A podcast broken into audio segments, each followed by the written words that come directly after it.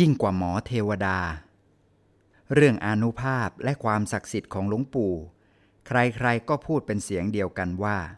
beyond expectation คือเหนือความคาดหมายด้วยกันทั้งนั้น ในสมัยที่ท่านกำลังค้นคว้าวิชาธรรมกายอยู่ ซึ่งช่วงนั้นยังไม่ได้ประชุมธรรมกาย ซึ่งก็หมายถึงทีมงานทำวิชาของท่านยังมีไม่ครบ เพราะยังมาไม่มาก ท่านจึงไม่ได้รวมผู้ที่เข้าถึงพระธรรมกายให้มาทำวิชาพร้อมกัน แต่ท่านก็มีวิชาหนึ่ง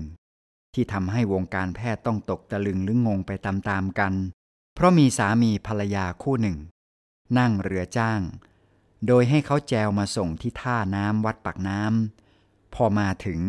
ผู้เป็นสามีก็กระหืดกระหอบรีบเข้ามากราบหลวงปู่ ที่ศาลาสอนธรรมะทันที ด้วยความเดือดเนื้อร้อนใจว่า หลวงพ่อครับ ภรรยาผมแท้งลูก ตอนนี้ลูกตายอยู่ในท้อง นอนรออยู่ที่เรือทรมานมากเลยครับ พอหลวงปู่ฟังเสร็จ ท่านก็นิ่งๆ แล้วพูดว่า เออ เอาลูกออก เอาแม่ไว้ก็แล้วกัน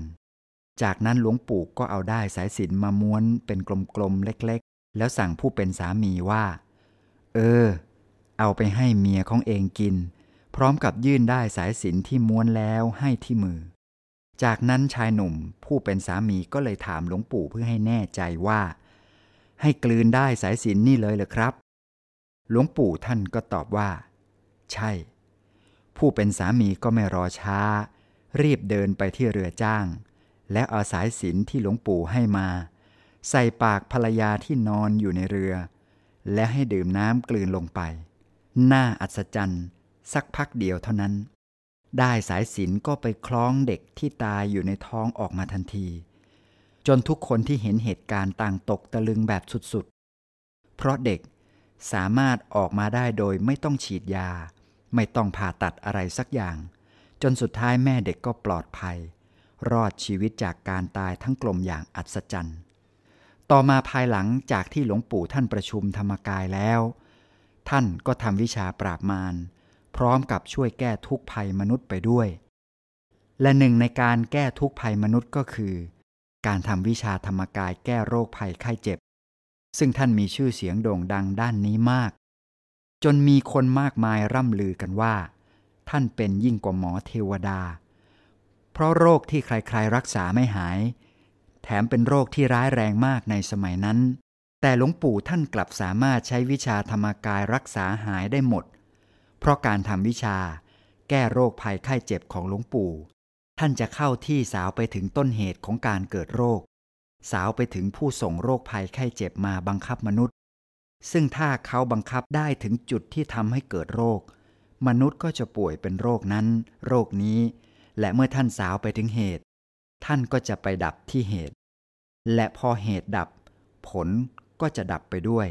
แล้วมนุษย์ก็จะหายจากโรคนั้น หรือในกรณีที่ผู้ป่วยกำหนักมากจริง ๆ คือรักษาอย่างไรก็ไม่หาย อาการก็จะทุเลาลงอย่างเหลือเชื่อ หรือแม้แต่บางคนที่หมดอายุไขลงแล้ว หลวงปู่ก็จะเอาบุญไปต่ออายุให้ ในกรณีที่ร่างกายยังพอใช้การได้ ซึ่งการรักษาโรคของหลวงปู่นั้น ท่านจะให้เขียนชื่อและอาการของโรค ลงในกระดาษรายงาน จากนั้นก็รวบรวมเข้าส่งโรงงานทำวิชา ดยที่หลวงปู่ท่านจะกลั่นแก้คุมบุญ โดยสั่งให้พระและแม่ชีที่ทำวิชาช่วยกันแก้โรคให้ ซึ่งการแก้โรคของหลวงปู่นั้น ท่านจะให้คนป่วยนั่งสมาธิ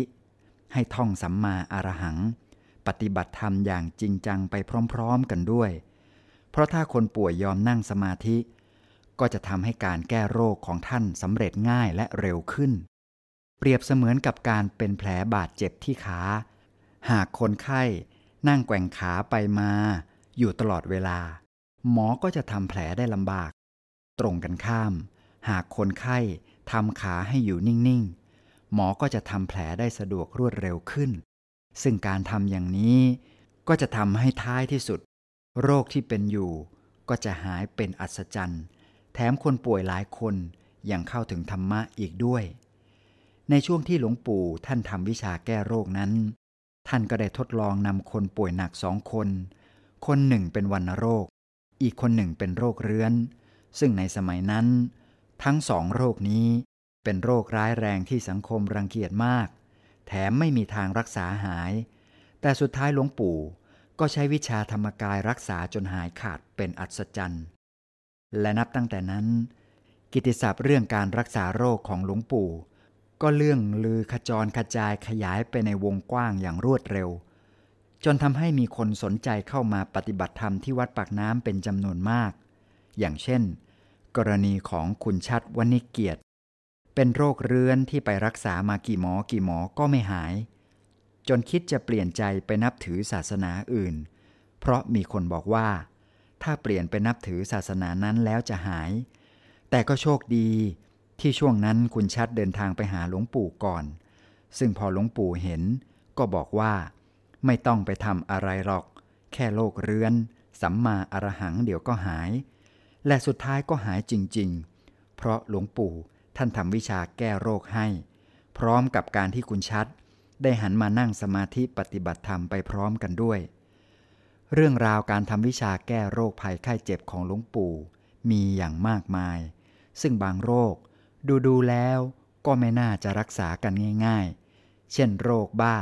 แต่หลวงปู่ท่านก็รักษาหาย อย่างเช่นเคสของป้าเทียบสุขเจริญ ที่เป็นหลานแท้ๆของหลวงปู่ คือป้าเทียบ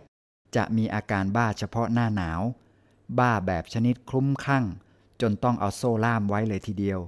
นำซ้ำไปรักษามากี่หมอกี่หมอก็ไม่หาย จนผลสุดท้ายต้องมาขอพึ่งบารมีหลวงปู่ ซึ่งหลวงปู่ท่านก็บอกว่า เองนะ่ะ ไม่ต้องไปรักษาที่ไหนหรอก เดี๋ยวหมดกรรม มันก็หายเองแหละ จากนั้นหลวงปู่ท่านก็ให้กินยาลมของวัดปากน้ำชื่อว่า ยาลมบาดทจิต และก็ให้นั่งสมาธิสัมมาอรหัง ในช่วงที่ไม่ออกอาการบ้า และสุดท้ายไม่เชื่อก็ต้องเชื่อ คือต่อมาอีกประมาณ 4-5 ปี อยู่ๆอาการบ้าก็หายปลิดทิ้งไปเฉยๆเป็นอัศจรรย์ หรืออีกครั้งที่หลุงสังวานเทียนทองคำซึ่งเป็นน้องชายของสมณเณรมงคล ที่เชี่ยวชาญในวิชาธรรมกายมากสมัยนั้น ได้เล่าให้ฟังว่า มีคนป่วยเดินทางมารักษากับหลวงปู่มาก และทางวัดก็ได้จัดเตรียมที่พักไว้ให้ด้วย ซึ่งการรักษาโรคของหลวงปู่ ก็ไม่ต้องใช้ยาอะไรให้ยุ่งยาก แต่ก็รักษาหาย แม้แต่มะเร็งหรือวัณโรค ท่านก็รักษาหายหมด หรืออย่างบางคนที่เป็นบ้า คลุ้มคลั่งมาเลย ถึงขั้นที่ญาติที่พามาต้องเอาโซ่ล่ามไว้ก่อน เพราะกลัวจะหนีไปที่อื่น แต่พอมาเจอหลวงปู่เท่านั้น อาการบ้าๆที่กำลังเป็นอยู่ ก็สงบลงอย่างประหลาด และสุดท้าย หลวงปู่ท่าน ก็ทำวิชาแก้โรค ให้หายได้อย่างเป็นอัศจรรย์ คนป่วยที่มาหาหลวงปู่ในสมัยนั้น มีตั้งแต่ระดับรากหญ้าจนถึงระดับไฮโซ อย่างเช่น คุณหญิงละมุน บุรกรรมโกวิทภรรยาพันเอกหลวงบุรกรรมโกวิทอดีตอธิบดีกรมโยธาธิการ และคณะรัฐมนตรีว่าการกระทรวงมหาดไทย สมัยจอมพลปพิบูลสงคราม ท่านก็มาขอบารมีหลวงปู่ให้ทำวิชาแก้โรคให้ ซึ่งพอคุณหญิงหายป่วย ก็เกิดจิตศรัทธาอย่างแรงกล้า เข้าวัดปฏิบัติธรรม และกลายเป็นอุปถากใหญ่ของวัดปากน้ำไปในที่สุด หรืออย่างลูกศิษย์หลวงปู่อีกท่านหนึ่ง พลตรีโสพล กะราลัย ในช่วงที่ท่านมีลูกคนแรก อายุประมาณ 8 เดือน อยู่ๆหลวงปู่ก็ให้คนไปบอกที่บ้านพักในกรมทหารว่า ให้ระวังลูกจะเจ็บหนัก ซึ่งพอคุณประทุม ภรรยาของพลตรีโสพลฟังแล้วก็นึกสงสัยว่า ลูกจะเจ็บป่วยได้อย่างไร ในเมื่อขณะนั้นลูกยังแข็งแรงดี ไม่มีทีท่าว่าจะเจ็บป่วย แต่เมื่อทราบจากหลวงปู่เช่นนั้น ก็พยายามระมัดระวังดูแลลูกอย่างดีที่สุด แต่ต่อมาอีกสองถึงสามวัน จู่ๆลูกก็ป่วยเป็นโรคบิดขั้นรุนแรง จนหมอไม่รับรองว่าจะรอดชีวิต ด้วยเหตุนี้จึงทำให้พลตรีโสพลเกิดอาการร้อนรนรีบมาถวายใบแจ้งอาการป่วยของลูกแด่หลวงปู่ ซึ่งหลวงปู่ท่านก็บอกว่า มันจะเอาไป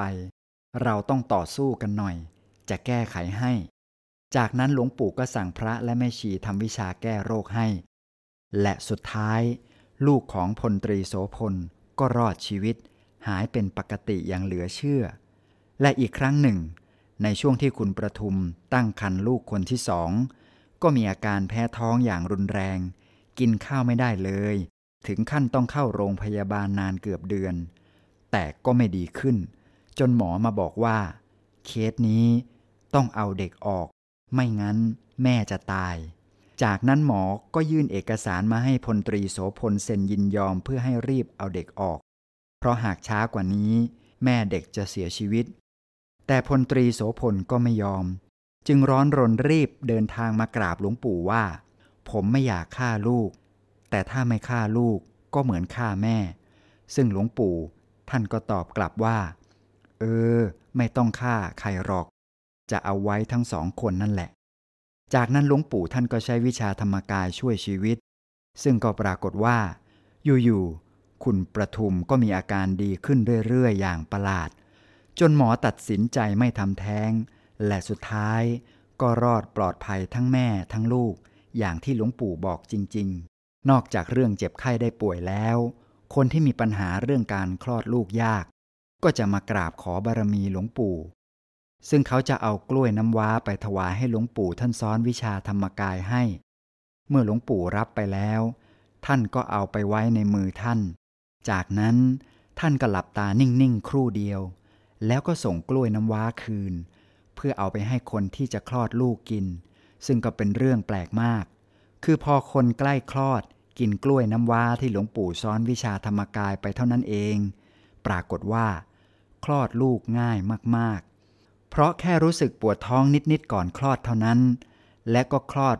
ปลื้ดออกมาเลย ซึ่งวิชาธรรมกายของหลวงปู่ สามารถทำได้เกินกว่าศาสตร์ของแพทย์จะอย่างถึง